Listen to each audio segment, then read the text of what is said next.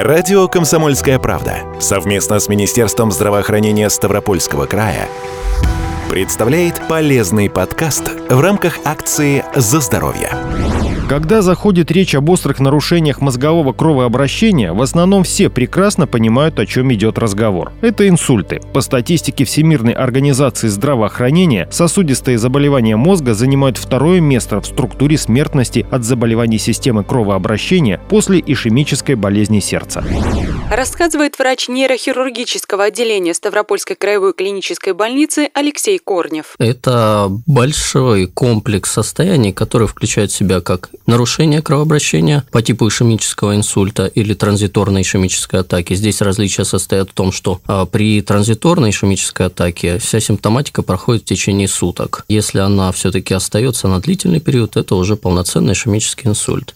Либо это кровоизлияния, которые также могут уже отличаться в зависимости от своей локализации. Это могут быть геморрагические инсульты, то есть паренхематозные. Опять же, переводя на простой русский язык, это кровоизлияние в вещество, в ткань мозга. Либо это внутрижелудочковое кровоизлияние, когда заполняются кровью полости, в которых находится в норме жидкость, ликвор. А, либо это субарахноидальное кровоизлияние. Это кровоизлияние, связанное с заполнением кровью именно пространств, в которых ликвор, то есть жидкость, омывающая ткань мозга, находится.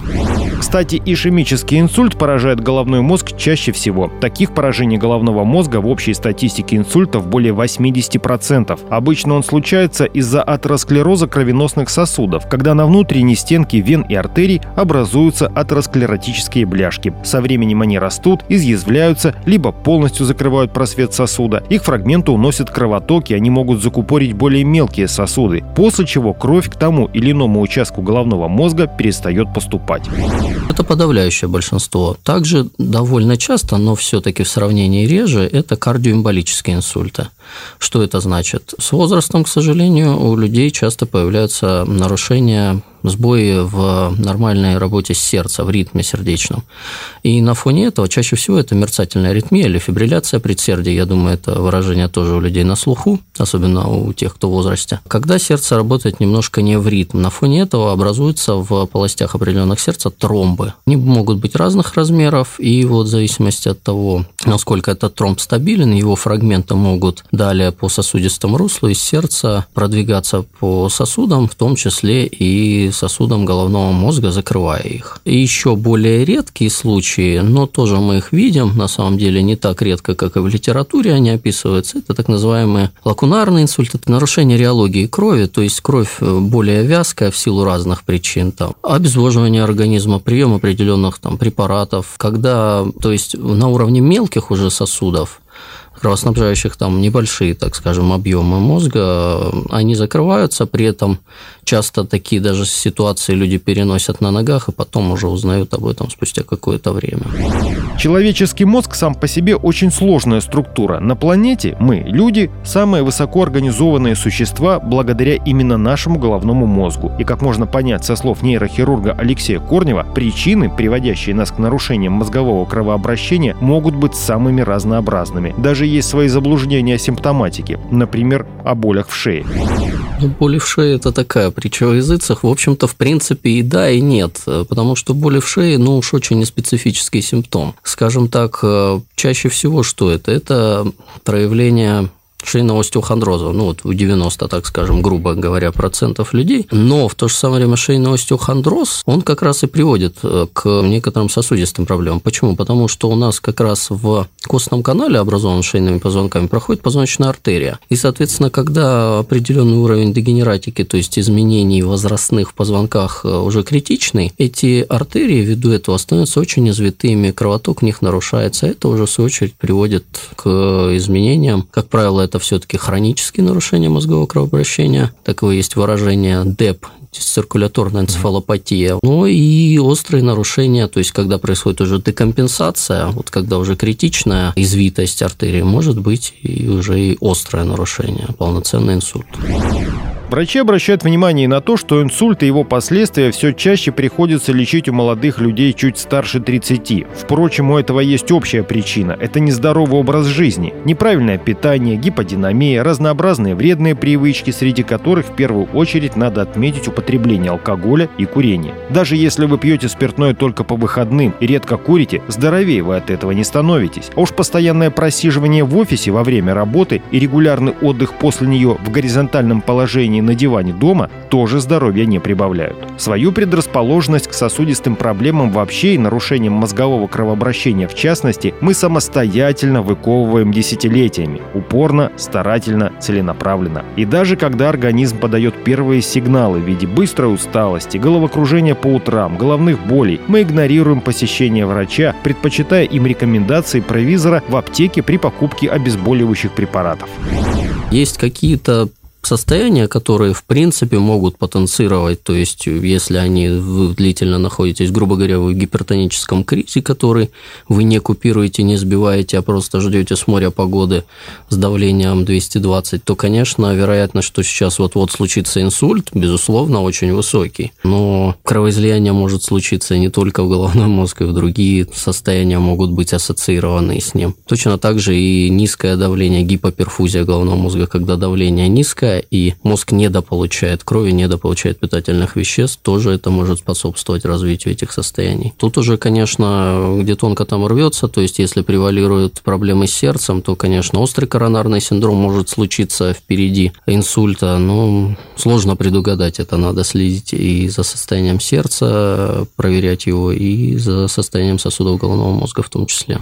Врачи не раз говорили и повторяют снова, при любом недомогании надо обращаться к специалисту специалисту. Если у вас что-то болит, это значит, что с организмом не все в порядке. И только врач может определить, что именно и как это лечить. Да, с годами таких сигналов становится все больше, но это не значит, что нужно махнуть рукой на свое здоровье, на самого себя и на близких людей, которым мы с вами нужны живыми и здоровыми.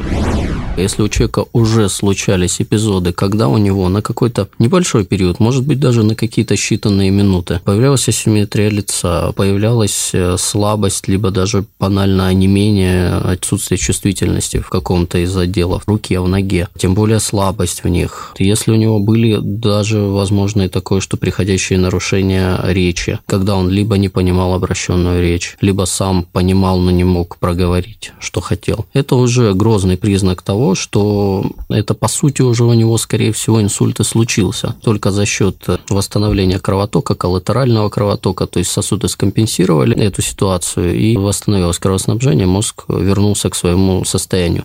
Но это не значит, что через какой-то период времени может повториться подобная ситуация, и она уже может быть хуже. Особенно, вот, допустим, в случае ишемического инсульта, если какой-то магистральный крупный сосуд закрыт, и при этом прошло мало времени, сейчас, допустим, это золотые 4 до 6 часов еще, можно восстановить кровоток. То есть есть сейчас прекрасные методики реканализации этих сосудов, эндоваскулярные, рентгенхирургами осуществляются они. Делается минимальный стандарт стандарт обследования. Больного завозят буквально просто из скорой помощи в компьютерный томограф. Убеждаемся в том, что нету ишемии на снимках, то есть еще не сформировался этот очаг ишемии. То есть мозг еще, ну если вот совсем упрощенно говорить, он еще живой. Как раз здесь можно запустить, э, восстановить кровоток, и мозг этот будет функционировать, будет работать как и прежде. Поэтому таких больных быстро привозят конкретно вот в наше лечебное учреждение. Наши неврологи обучены, они понимают ценность времени, они быстро, называется, в кавычках, прокручивают это пациента по необходимым, берут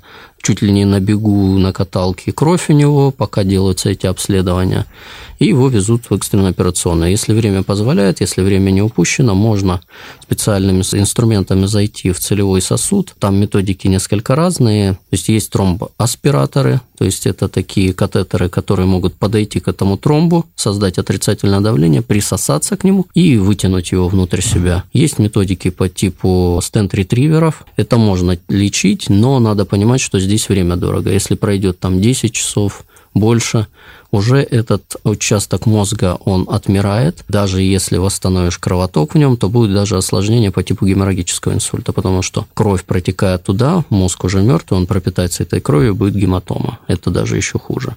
Поэтому здесь очень строгий отбор пациентов, тут надо все взвешивать, смотреть, понимать, что мы делаем. Нужна команда, которая, к счастью, у нас есть и сложена. Про командную работу специалистов Ставропольской краевой клинической больницы нейрохирург Алексей Корнев упомянул не просто так.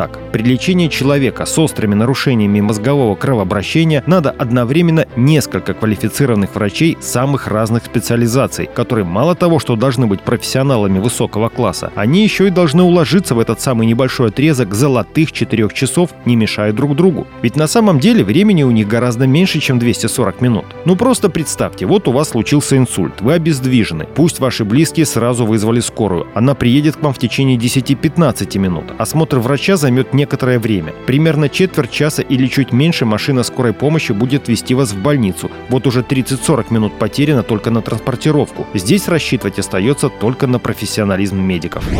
Безусловно, надо подходить индивидуально каждому человеку и не просто вот по шаблону. Кому-то нужно дополнительное обследование, кому-то они, в принципе, нету большого смысла их девать их вот просто потому, что надо, это довольно глупо. Безусловно, золотой стандарт – это компьютерная томография. В случае, если, допустим, подразумевается ишемический инсульт в вертебробазилярном бассейне, вот позвоночной артерии, про которую мы говорили сегодня, там компьютерная томография, как правило, не информативна, потому что там есть наводки от костей, которые у нас в области затылка выражены, поэтому там часто делается магнитно-резонансный томограф, и там четко уже видно, есть ишемия или нет, каких она размеров, вызывает ли она какую-то компрессию или нет. Далее обязательно это дуплексное сканирование брахиоцефальных артерий, то есть это УЗИ сосудов шеи, по-простому говоря.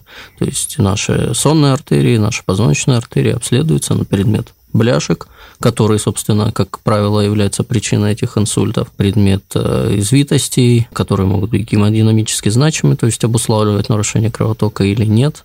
В случае каких-то критических ситуаций уже привлекаются сюда сосудистые хирурги, которые занимаются лечением оперативным этих состояний. Обязательно также делается УЗИ сердца, уже проговаривали. Почему? Да. Потому что часто бывают нарушения ритма, которые приводят к образованию тромбов, их надо выявить при необходимости. Они, ну, как правило, все-таки консервативно все это лечится, но это надо выявить и вовремя вылечить, чтобы не получить повторные инсульты, которые, как правило, всегда тяжелее протекают. Безусловно, есть определенный набор биохимических обследований крови, общий анализ крови. Обязательно в стандарт входит липидограмма, это очень важно, потому что как раз вот холестерин, соотношение липопротеидов низкой, высокой плотности обуславливает образование бляшек. То есть даже если вдруг этих бляшек нет, но холестерин высокий, коэффициент атерогенности высок, надо поймать это на том моменте, пока он еще не привел к каким-то необратимым состояниям, назначить препараты, которые снижают их уровень, объяснить человеку, что нужно следить за диетой, изменить свое пищевое поведение. В завершении скажу, врачи, в том числе нейрохирурги, говорят, лучшая операция та, которой удалось избежать. То есть, когда пациент обратил внимание на свое здоровье задолго до того, как его состояние станет таким, что помочь Помочь ему сможет только срочное хирургическое вмешательство. Здесь остается только повторить. Забота о нашем здоровье – это обязанность не только медиков, но и наша с вами. По той простой причине, что это наше с вами здоровье. То есть при любом недомогании обращайтесь для начала к терапевту по месту жительства. Он вам даст направление на полное обследование. Опять и снова напомню про здоровый образ жизни. Умеренность в еде, свежие фрукты и овощи в рационе, отсутствие вредных привычек – тоже большой плюс. А если вы, не дожидаясь понедельника, начнете делать ежедневную 10-минутную разминку по утрам или вечерам вместо залипания в экран смартфона, то телефон консультативно-диагностической поликлиники Ставропольской краевой клинической больницы 8 800 700 ровно 74 19 вам может быть и вовсе не понадобится.